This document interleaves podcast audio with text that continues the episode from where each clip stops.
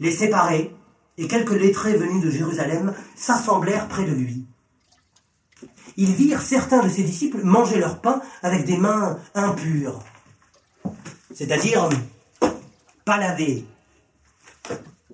Or, les séparés et les juifs, en général, très attachés à la tradition de leurs ancêtres, ne mangent pas sans s'être lavé les mains avec une poignée d'eau. Ils ne mangent pas non plus quand ils reviennent d'un lieu public sans avoir fait leurs ablutions. Il y a encore une quantité d'usages auxquels ils sont attachés par tradition, comme euh, la purification des coupes, des brocs, de la vaisselle de bronze et des lits. Séparés et lettrés l'interrogèrent donc. Pourquoi tes disciples, au lieu de respecter la tradition des ancêtres, mangent-ils leur pain avec des mains impures? Il leur dit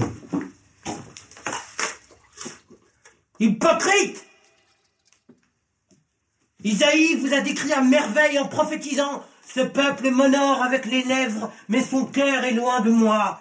Le culte qu'il me rend est vain, il n'enseigne que ce qu'enseigne l'homme.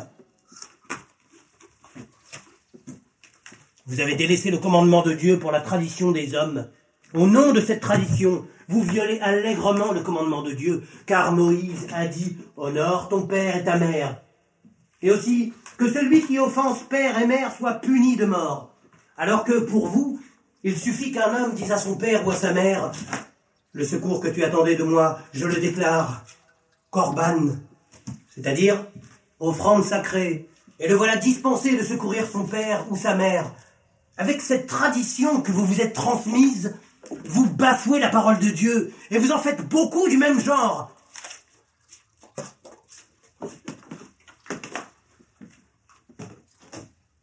Il rappela la foule. Écoutez-moi tous et comprenez. Rien de ce qui pénètre en l'homme venant du dehors ne peut le rendre impur. Ce qui rend l'homme impur, c'est ce qui sort de lui. Plus tard, quand il fut entré dans une maison loin de la foule, ses disciples l'interrogèrent sur cette parole énigmatique. Alors vous aussi, leur dit-il, vous manquez à ce point d'intelligence. Vous ne comprenez donc pas que ce qui vient du dehors et pénètre dans l'homme ne peut pas le rendre impur, parce que cela ne pénètre pas dans son cœur, mais dans ses intestins et finit à la selle. Ainsi déclarait-il pur toutes les nourritures. Ce qui sort de l'homme, voilà ce qui le rend impur. C'est du dedans, du cœur des hommes que sort le mal? Débauche, vol, meurtre, adultère, cupidité, tromperie, ruse, orgueil, envie, médisance, arrogance, folie, tous ces mots sortent du dedans, et eux, oui, ils rendent l'homme impur.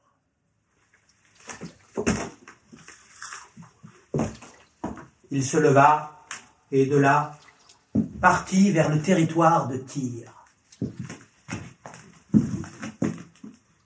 Il aurait voulu que personne ne sache dans quelle maison il était, mais ne put rester caché, car très vite, ayant entendu parler de lui, une femme, dont la petite fille était la proie d'un souffle impur, vint se jeter à ses pieds. Cette femme était grecque, d'origine syro-phénicienne. Elle lui demandait de chasser le démon hors de sa fille, mais lui disait Laisse d'abord se rassasier les enfants. On ne prend pas le pain des enfants pour le jeter aux chiens. À quoi elle répondit Seigneur, les chiens sous la table mangent bien les miettes que laissent les enfants. Pour cette parole, dit-il, va. Le démon est sorti de ta fille. Rentrée chez elle, la femme y trouva son enfant étendu sur le lit et le démon chassé. Et de nouveau, quittant le territoire de Tyr, il regagna en passant par Sidon la mer de Galilée, dans la région des villes franches. On lui amena un sourd, parlant difficilement, et on le supplia de poser la main sur lui. L'ayant pris à part de la foule, il lui enfonça les doigts dans les oreilles, cracha, et avec sa salive, lui toucha la langue les yeux levés vers le ciel, il gémit puis dit eh, Et